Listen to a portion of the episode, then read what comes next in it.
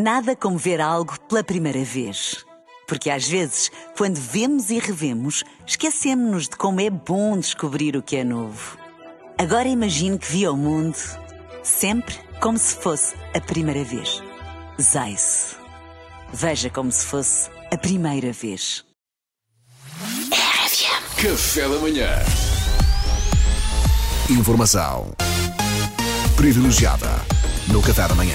O primeiro-ministro britânico Boris Johnson tem estado na ordem do dia pelos piores motivos, ter-se-á confirmado a sua presença em festas ilegais durante o período de confinamento, quebrando assim as regras decretadas pelo seu próprio governo. Fala-se de demissão, fala-se de impugnação e nós na R F M estamos sempre um passo à frente. Connosco em estúdio para prestar alguns esclarecimentos exclusivos temos o mordomo de Boris Johnson, que oh. por acaso, por sorte, é luso-descendente, o senhor Kevin Jarbas. Bom dia. Bom dia. Bom dia. Bom dia. Oh Kevin, se bem me recordo, o Kevin já cá esteve no programa, só que na altura era mordomo da Rainha Isabel segunda. O que é que aconteceu? Well, my dear, life is quite, quite a peculiar journey, you know? É como quem diz em português, a vida dá muitas voltas, pá.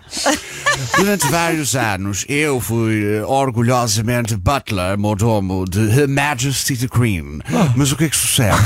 Houve um dia que tive uma epifania e apercebi-me, eu estou a uma algália e a dois cadernos de palavras cruzadas de ter a vida de um assistente de um centro de dia.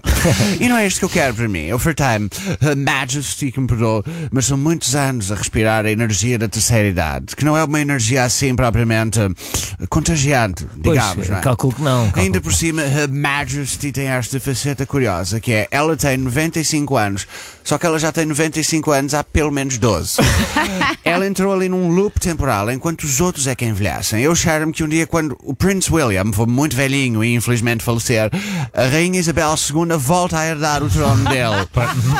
Maneiras que senti que precisava assim de uma mudança na minha vida, contactar com gente mais jovem, e comecei a mandar currículos, currículos, currículos para todo lado, a disparar pau, pau, pau, pau. E em boa hora eu fiz, porque se Prime Minister Boris Johnson estava a contratar. Que sorte, a sério, então Boris Johnson estava justamente à procura de um mordomo. Que sorte, amigo. Bem, quer dizer, ele não estava propriamente à procura de mordomo, ele estava, era, o que ele procurava era uma mistura de mordomo. Mordomo butler, mordomo slash butler, uh, mas também um P A, personal assistant, ah, que é uma profissão extraordinária. É uma daquelas coisas boas de ser luso-descendente, é saber ao certo as traduções exatas destas expressões.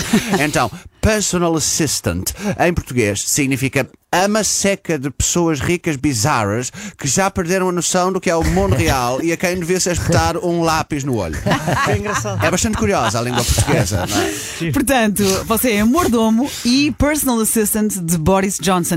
E ele está envolvido numa série de escândalos. Que tal está a ser a experiência? Está a ser marvelous, my dear. Marvelous. Absolutely wonderful. Totalmente diferente da, da minha experiência com, com a rainha. Ser personal assistant de um party animal como Sir Boris Johnson é uma emoção constante, uma emoção constante. Ainda ontem, por exemplo, tive de conduzir um carro blindado em contramão na London Bridge só para fazer uma missão de extração. Uma missão de extração? Isto é inacreditável. Como é que... Explique-nos um bocadinho melhor. Então, Sir Boris Johnson estava numa festa de transe clandestina num barracão nos arredores de Londres, com degustação de ácidos e atuação ao vivo dos Madre Deus em D J set. E o Prime Minister liga-me, já bastante mamado, diga-se de passagem.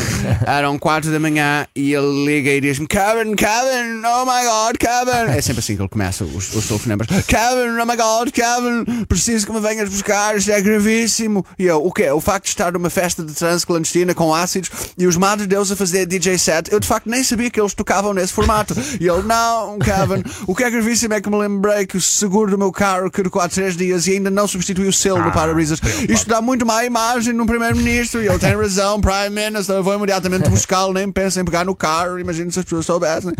Arranquei e só parei quando o Prime Minister estava de volta, são e salvo. São e salvo de volta à sede do primeiro-ministro em Downing Street? Não, de volta ao Lux, onde ah, tínhamos claro. ido nessa noite, mas ele tinha-se escapulido ali pelas duas da manhã num jato privado só para ir a Londres, fazer uma perninha à festa de transe e voltar.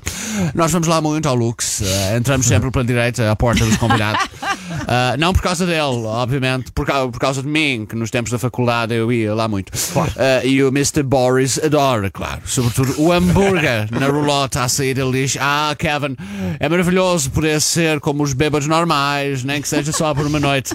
E eu digo: quite so, Prime Minister, quite so. Kevin, muito obrigada Obrigado, pelo seu testemunho e, e God save the Prime Minister. Por amor de Deus, Maria, God save the Prime Minister sou eu. Informação privilegiada no Café da Manhã. R F M. Café da Manhã.